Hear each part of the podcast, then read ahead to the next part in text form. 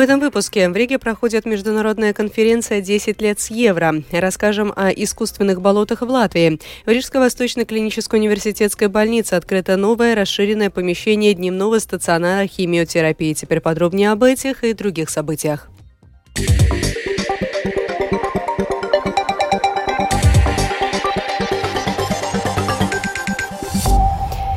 Сегодня в Доме Черноголовых проходит организованная Европейской комиссией Банком Латвии международная конференция «10 лет с евро», в которой принимает участие президент Эдгар Сринкевич. В январе этого года исполняется 10 лет с момента вступления Латвии в еврозону и 25 лет введения евро как единой валюты в Евросоюзе. 1 мая этого года также будет отмечаться 20-летие Латвии в составе Европейского Союза. Открывая конференцию, глава государства сказал, что введение евро в Латвии было инструментом, позволяющим в полной мере воспользоваться преимуществами единого европейского рынка. Введение евро повысило конкурентоспособность Латвии и способствовало мобильности граждан и предприятий в Европейском Союзе. Война в Украине продолжает влиять на грузопоток и логистику крупнейших портов Курзамы. В двух крупнейших портах Курзамы, Венспилсе и Лепой, наблюдается снижение грузов, и порты оказались в поисках новой идентичности. В Венспилсе вместо нефтепродуктов переваливают растительные масла. Председатель правления финансовый директор компании «Биовента» Эгил Старис подчеркнул в эфире латвийского радио, что геополитическая ситуация коснулась и их. Изменилась география наших поставщиков, потому что одним из потребляемых нами сырьевых материалов является рапсовое масло. До войны это было с востока России, Белоруссия, Казахстан. Теперь мы закупаем у других производителей. 90% это украинские производители и поставщики. Его привозят автомобилями, что не самый удобный способ. Автомобили задерживаются на границе на срок до 12 суток, и машина привозит 25 тонн, в отличие от железных железной дороги, которая может поставить 60-65 тонн. Операций стало больше. Вот это, собственно, и изменилось. Если у нас грузы шли по железной дороге, то сейчас много фур. При этом мы обеспечиваем грузооборот примерно в 150 тысяч тонн в год. Когда будет достроена вторая часть нефтезавода, тогда этот вклад будет еще на 30-40 тысяч тонн больше. 30 līdz 40 tūkstošiem arī vairāk. Количество сделок с землями сельскохозяйственного назначения с каждым годом уменьшается. Земельный фонд Латвии покупает участки сельскохозяйственного назначения и сдает их в аренду фермерам. Также он предлагает обратную аренду сельскохозяйственных земель с правом выкупа, чтобы фермеры могли развивать свои хозяйства и стабилизировать свое финансовое положение. О ценах на земельные участки латвийскому радио рассказала глава земельного фонда Инна Алксне.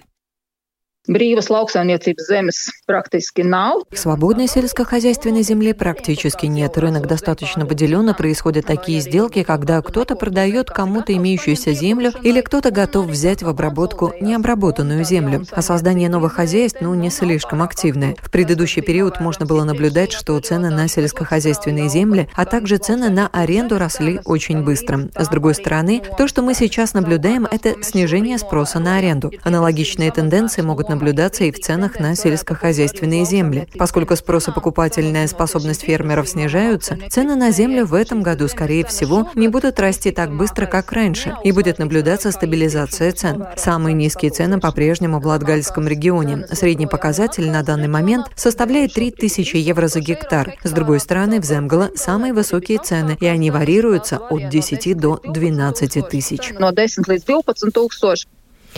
Болото и топи – это не всегда что-то плохое. Иногда они даже специально создаются и развиваются в местах, которые подверглись мелиорации. Об этом говорит Латвийский природный фонд, который выбрал биотопом года болотистые местности. Почему отношение к ним э, должно измениться и почему в Латвии создаются искусственные болота – в сюжете Михаила Никулкина.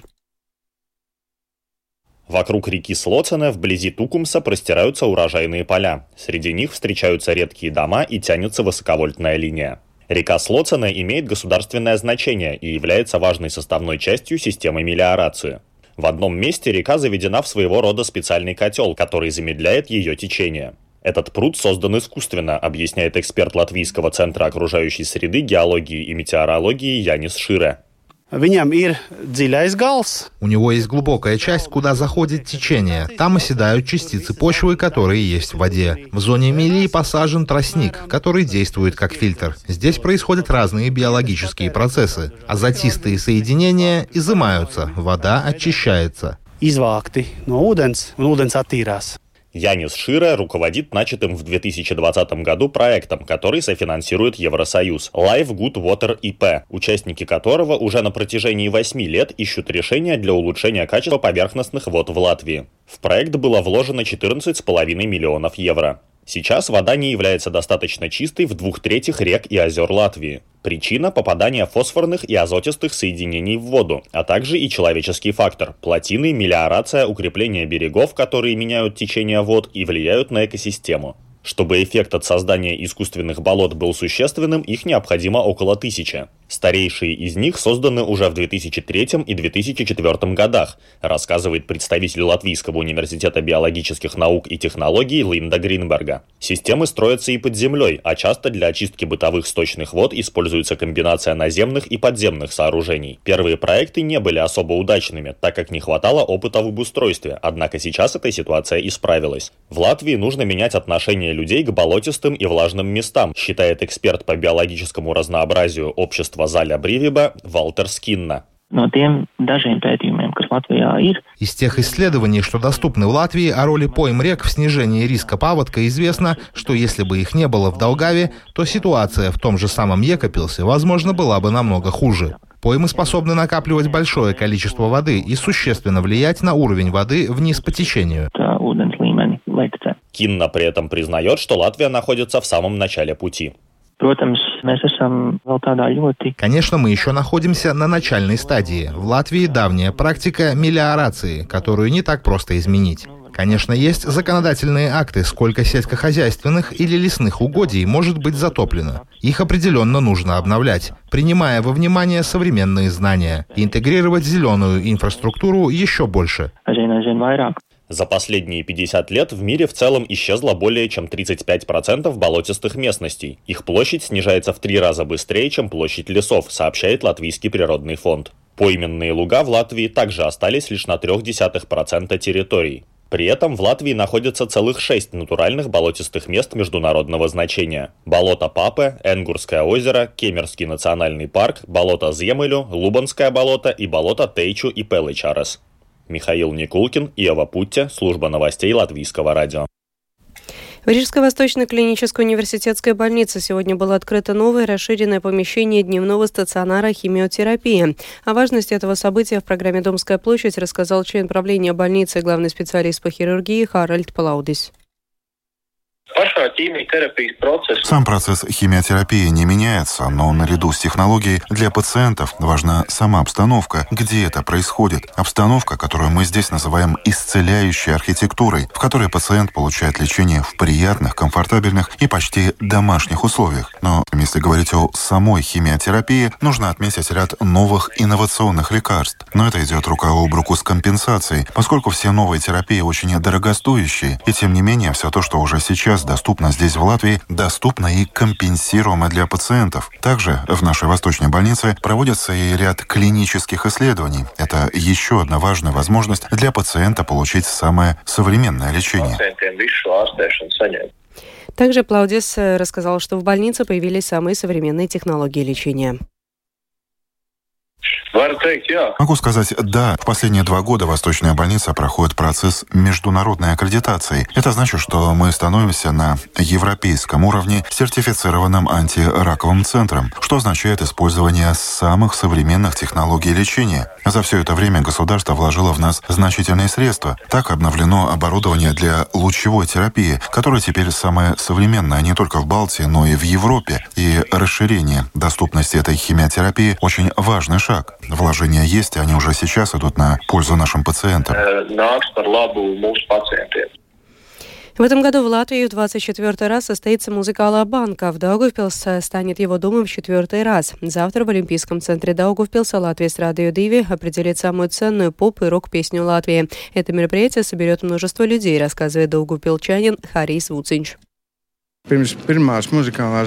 До первого музыкала банка нужно было довольно долго рассказывать, что такое музыкала банка. Тогда одним из главных моих аргументов для русскоязычного населения было то, что это песня года в Латвии. Теперь всем понятно, что это такое. В Даугавпилсе ни у кого нет вопросов. Любому человеку понятно, что музыка Алабанка существует и что это не какое-то локальное национальное мероприятие. Это событие доступное и интересное для жителей всех национальностей. Есть и другой критерий. Это рейтинги латвийского телевидения. С каждым годом зрителей все больше. Даже те, кто не смотрит латвийское телевидение, смотрят музыкальный банк. К другим новостям. России необходима демилитаризация общества. Так считает группа авторов, которая сейчас работает над российским манифестом мира. В основном это представители оппозиции гражданского сообщества, которые сейчас проживают за пределами России. В число авторов входит и независимый политический аналитик Иван Преображенский, который также является комментатором Доучи Велле. Наш корреспондент в Брюсселе Артем Конухов во время недавней встречи российских антивоенных активистов расспросил Преображенского об идее манифеста и значимости демилитаризации общества. Вы говорите демилитаризация, одно из слов, которое сейчас прозвучало и прозвучало, когда вы выступали на сцене. А насколько это совпадает с нарративом, который сейчас существует в России, который я слышу от, э, скажем так, простого населения, в кавычках, если мы можем сказать, а, этот термин э, о том, что, ну, вот важно, чтобы была сильная страна. Нас уважают только если мы сильные. Это абсолютно соответствует, только понимание сильной страны у нас сильно отличается от того нарратива, который продвигают современные российские власти. Современной России, наоборот, необходимо возвращение и восстановление государства.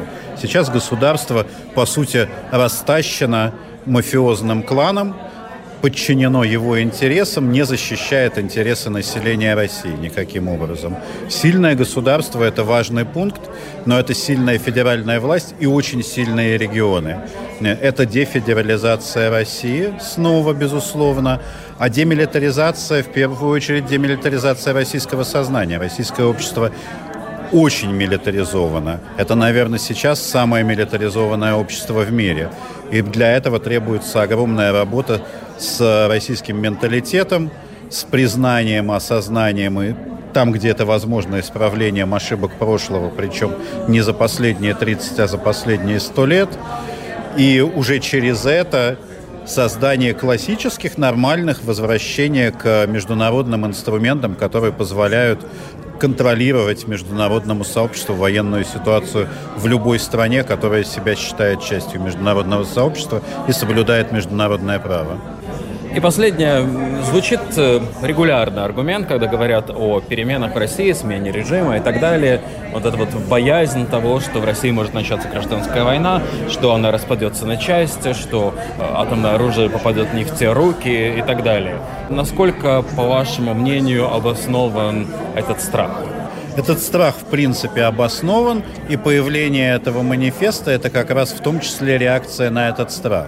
Потому что для того, чтобы если процесс децентрализации, а затем разделения России начнется, он должен проходить внутри демократического государства и общества на демократической основе. Нет, и, собственно, для этого необходимо создать нет, цивилизованный фундамент, который позволит России существовать не как империи, которая стремится максимально удерживать территории, а как государство, которое заботится в первую очередь о благосостоянии своих граждан нет, и о том, чтобы быть приемлемым, скажем так, членом международного сообщества, вызывающим не страх и ненависть, а нет, мы надеемся, что, ну, по крайней мере, симпатию. Спасибо большое. Представитель Главного управления разведки Минобороны Украины Андрей Юсов дал интервью BBC по поводу упавшего над Белгородом военно-транспортного самолета Ил-76. По его словам, Украина не располагает подтвержденной информацией о нахождении украинских военнопленных на борту упавшего самолета. Россия не уведомляла Украину о том, что военнопленные будут доставляться этим военным бортом. Россия не запрашивала так называемый режим тишины на этом участке.